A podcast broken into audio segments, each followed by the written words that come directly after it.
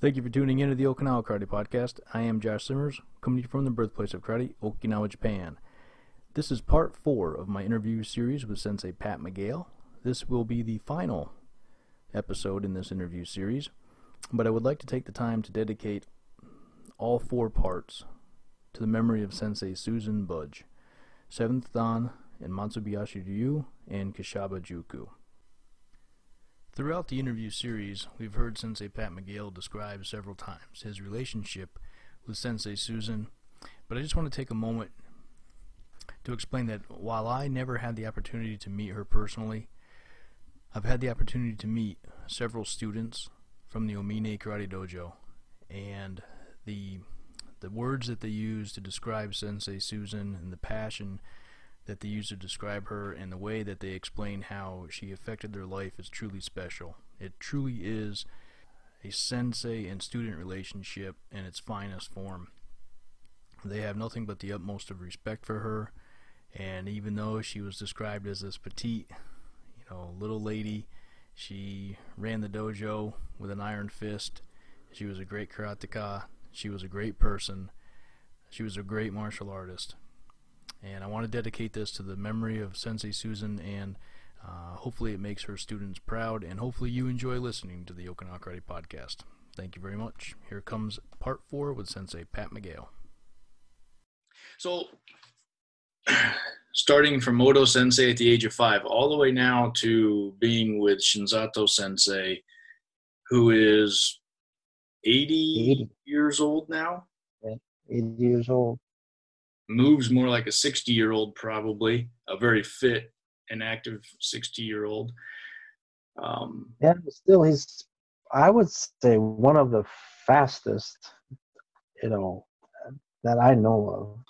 i want to talk about that if we can about the styling of shinzato sensei your your time with odo sensei shiroma sensei your time in wushu your time um, getting kicked out of at least one taekwondo studio and then maybe a shotokan dojo and and then meeting sensei susan and all the way up to shinzato sensei because i think he's he's quite unique in Mhm. what he's teaching or, or you know how he goes about teaching body movement body dynamics understanding um, the, the few times i've been there it's been quite challenging because it Mm, goes a little bit against the norm right of what we're Right, right, we're talking how to use our body but i'll let you describe it because you can do it a heck of a lot better than i can. I'd like to understand uh, the teachings of shinzato sensei and how how you incorporate certain things from that and what you're doing at omine dojo there in san bruno. Uh, well, in regards to teaching, you know, the ways of Kishaba Juku, if you will, from Sensei Shinzato, um, I, you know, while if it's something that's going to conceptually improve and be adaptable by any level of student, I would share it. So, you know, I would share whatever is better to any student if it's something understood mm-hmm. and that's the catch here you know if it can be understood right Mm-hmm. um, so to find uh, a sense of power or strength by relaxing is just not not a, a concept that anybody's used to uh, and, and then the way that it's described more directly um, you know it might make a little more sense in japanese but is to try and make way with uh, having more uh, focus by way of having your body relaxed. Okay, so there's a lot that has to do with your uh, body position and the state that you are moving. So it's the alignment of your skeletal structure and using that as support while your movements are more in line directly from a anatomically natural or correct position. So there are different movements in various martial arts. Uh, you know that maybe more like a hook, for example. You know, like a haymaker uh, type of thing, where you isolate the shoulder more, but it's more about the whipping action or this this uh, rotational weight that is a hopeful impact hopeful impact if you make contact, right? And so there are things like that. Whereas the study of Shabajuku within Shabajuku is more about always trying to stay in the relaxed state because muscles only contract. But in order to move, you have to relax before you move, right? Mm-hmm. So unless the muscle is engaged toward that movement, you can't change direction without changing the group of muscles that you use and relax some set of muscles as going through the trajectory in one direction and you shift directions to another direction. Uh, so it's it's to try to understand how the body works, but it's to try and make it the most efficient as possible. Because if you're tight and tense, so it, not Shinzato would almost be against teaching. It'd be it'd be the opposite of teaching Sanchin, for example, mm-hmm, mm-hmm. right? Uh, and the way I describe it to my students is if you're doing sanchin or something like that and you, you're exhaling and the, and the breathing part's great to actually try to exercise or to understand but if your body is tight and stiff just to take one impact at a time okay that's fine but you don't have anything that's trying to impact you to try and offset your stance usually the impact is on the surface, so on the arm, right? Like breaking breaking a two by four across the arm and, and so forth. That's impressive. Yes, it's impressive. But the strikes from another individual to the one receiving the contacts to the body are never really about punching through the body. It's about hitting the surface and hitting the surface hard. So the individual that's receiving the punch or impact doesn't get moved too far. If they weren't in control of their body in receiving, this is the true essence or sense of the word uke in Japanese. Mm-hmm. If they're receiving and they're receiving the strike, if they're not conditioned to do so, then they could get hurt, really hurt, mm-hmm. right? But imagine this person is tight and is tense from head to toe you can just push them over because they're like a statue, mm-hmm. right? Now you take the same body and you relax it, and you push the person. They're going to give and sway with whatever you know uh, is impacting them, right?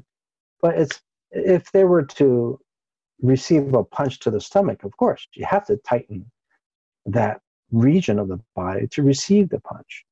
Now, this is yet now the uh, regional portion of your body that you should be able to control. Understanding how uh, and you know the method of tightening your body, but it's not it's done independently as opposed to the whole, right? I mean, your muscles don't work as a whole at all. Your mind controls that, but it's about being able to control different parts of your body and try to relax as much as you can. That's a key difference mm-hmm. uh, in Sensei Zato's method of study. And I think it's very difficult to understand. It is. It is. You difficult have to, to apply, difficult to understand. Yeah. yeah. Uh, because you would listen to it and you say, okay, and you try it. And then, you know, he'll say, no, you're not relaxing, but you think you are. Right.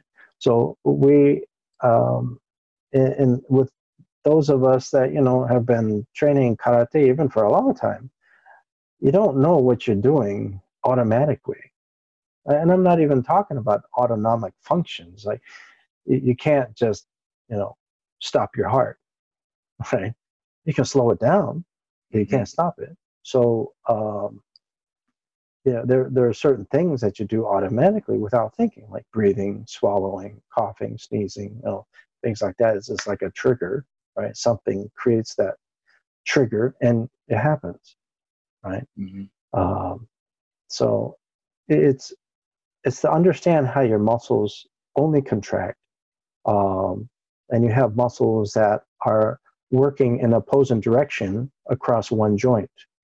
So one muscle relaxes or or releases as the other one tightens, and that what that's what makes your limbs move. But this is how a muscle basically works throughout your whole body because muscles only contract. So there's always two sets of muscles, uh, a minimum of two sets of muscles um, that work across the joint. You know, like how do we even stand upright? We use a lot of muscles to keep mm-hmm. us standing upright. There's a, a general structure within our body, and that's our skeleton, that will, you know, allow us to stand at the right angle with the least amount of effort, but also maintain a certain balance, right? And uh, maintain a certain weight distribution. Uh, these are all common things that are part of the basic training and understanding and just repeated attempts and repeated mm-hmm. uh, uh, practice of certain things that you would do to better understand this method of study. How how many years ago did you meet Shinzato Sensei? Um, five. About five, five years, years ago. So about uh, so the time that I moved back here. Yes. Um, yes. Is when you, you that year is when I first first met Sensei Shinzato. Okay. And you've been back every year since and training with him. And I know when you come over here, you're usually there for hours on end. yeah, yeah. Has it been difficult for you? Has there been much of a transition for you personally and then for your students? It hasn't. Uh, um, has it been difficult? Yes. As far as transition wise, no, because fortunately, a lot of our concepts are similar. So there are a lot of things that, te- uh, that are reflective in the way that I teach as a result of having some experience learning from Sensei Odo, learning from my father, uh, you know, learning, you know, just in general with that mindset or understanding with those two experiences. Um, so let's say, well, in, in judo, they have what's called randori, right? It's almost like you're facing your opponent and you're sort of uh, moving and responding to your opponent. You're trying to get into a uh, a better position, right? Of uh, of taking a person down or throwing them, yep. right? That's randori, right?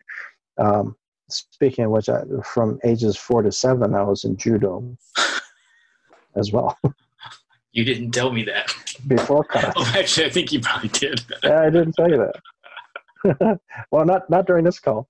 Yeah. But, uh, right. So, anyways, there, there's a certain way to stand, right? And so, what I pick up in a lot of, uh, what I see in a lot of karateka, and again, it's just my opinion, my view. It's not that it's right or wrong. It's just different. Um, you know, at least in Okinawa Kempo, Odo Sensei never taught us to lift our feet up off the floor. Uh, you know, on regular steps forward uh, or even in Naihanchi, we're not necessarily picking up our feet off the floor. Mm-hmm. Um, you know, you stay in contact with the floor, and you do the same thing in Shabajuku. Mm-hmm. Uh, but a lot of people, even in Okinawa Kempo, I find that you know, seisan, pinan, katas, and so forth, they're picking their feet up like clearly off the floor. I mean, like a couple inches off the floor, mm-hmm. which is not well in in the way that I was trained or, or taught was not uh, beneficial to the person doing the kata, and that you should always stay engaged with the floor. Uh, this weight shift or tilt of the body shifting from left to right, and more so the wider your stance is. Uh, if you take it outside of the shoulder with, you know, you, you get more of that rocking side to side. And, uh, you know, this is energy that could be spent otherwise uh, beneficial to the next technique, or at least get everything in your body moving toward the the technique itself, as opposed to you know going side to side. Right? But this is commonplace in uh, Shabajuku to understand that, really nail that down, to have everything mo- moving toward and moving for that technique. Now, how it differs in all of the experiences that I had was that with uh, jujitsu, traditional jujitsu, my father's style of jujitsu is uh, uh, Shobudo Bujitsu, Jujitsu is the name of it. And the way that, that they move their feet and the way that they stay engaged to the floor is very similar to those of a judoka, and in particular, uh, those that are in kendo or even in Okinawan dance. And it's called suriashi. Uh-huh, uh-huh. Suriashi, uh, you definitely stay engaged with the floor. You keep your feet on the floor. And whenever I saw my father with his hakama on, and many of his senior students, the same thing, when their hakama is done, they look like they're floating across the floor because you don't see their feet. Yeah. Like, how are they doing this? You know, but that's how they look. Uh, you know, even rotation and turning and so forth. It's it's just very graceful, right? Um, but they never pick their feet up off the floor. So these are just some of the things. You know, you're, you're asking, well, how did it differ going across these all these different experiences of martial arts or martial arts styles, and what makes it harder, or you know, how did it complement what I already do? Um, and learning and training with my dad and having that way of moving movement uh, was very comfortable to me since I probably was taught early on how to move and stand like that. Uh, so I've always been doing it, and that's common in Shabujuku. Mm-hmm. And so that's how I always moved when I'm doing my kata in Odo Sensei's style. Okay. Um, so you know there are a lot of things that are very similar. And when I did wushu, just the techniques themselves are very flowing, very circular, much as they are in traditional jujitsu as well. Yep. And Sensei Shinzato is all about flowing, you know, circular movements. So that's why I find it comforting uh, to continue training in that. And uh, I, I've it always takes me back, you know, and it makes me at least feel more comfortable and more uh, of a sense of um, accomplishment to have done or have you know been through what I've been through. Mhm. Um, because I see that you know the older I get, it's going to be harder to learn new things. Uh, but at the same time, that's why I feel as though you know I don't have to say, oh, you're going to just learn this, and these guys are just going to learn this, or I have to choose uh, one or the other. I, I, I'm at the point where if a student is able to understand or receive this information and actually apply it, I'll teach them. And generally, those students are in my advanced class. Hmm. I don't choose the advanced class just for black belts. I originally did because I didn't know back then. But I chose who was able to learn and understand and that were disciplined enough to receive the information and give it a good try. Mhm. Uh, so those students I find in the category of an advanced study, an advanced Mhm. class. Mhm. Whereas others, we just, you know, do the basic katas. I'm, and these advanced students are also in those classes too. Um, and, uh, you know, with the Matsubayashi katas and so forth. Mhm. Even how Sensei Shinzato does the katas are also different with this, you know, understanding being relaxed. Yeah. So let's wrap this up, if you don't mind, Sensei, with your specific dojo in San Bruno. Where where can we find information about you online? Um, I assume Facebook, right, is the best way. All right, Facebook is probably the the best way. Uh, you can find us also at ominekarate.com. Uh, on Facebook, you can look us up at uh, Omine Okinawa Karate Kobudo Dojo, and you'll find us. Uh, there you can find uh, you know anything especially with the current state of you know the pandemic we're in uh, you know i've been trying to post videos on conditioning stretching katas uh, and so forth to try and keep my students engaged uh, with their time So you're closed at this particular time because you have to be, right? right In yes. in the state of California and then in in out the San Francisco area. Yes. But uh, hopefully that'll end sooner rather than later. yes I hope so. when it does end, because it will one day, right? Uh, and students want to find you, pr- prospective new students. Um, what age groups are you? What's the youngest student that you? The youngest, um, the youngest I will teach is four years old. four years old. Yes, between the ages of four and six, it can be, you know, a hit and miss. It really depends on the child, their Mhm. upbringing, uh, how focused they are. But you know, Mhm. I'll be really upfront with the parent. You know, if uh, uh, unfortunately boys are harder to teach at that age than girls. Uh, so those of you that have girls, uh, you you have been blessed. Not that boys are bad, but uh, even my own son, I started him at four. It, it was a real struggle. It's, it's hard uh, to keep him focused. But what I did was, you know, I took a one-hour class and just made it for a half hour for him. And you know, what he couldn't do, he couldn't do. So I just let him, you know, stop. And now he's in the full class. And Mhm.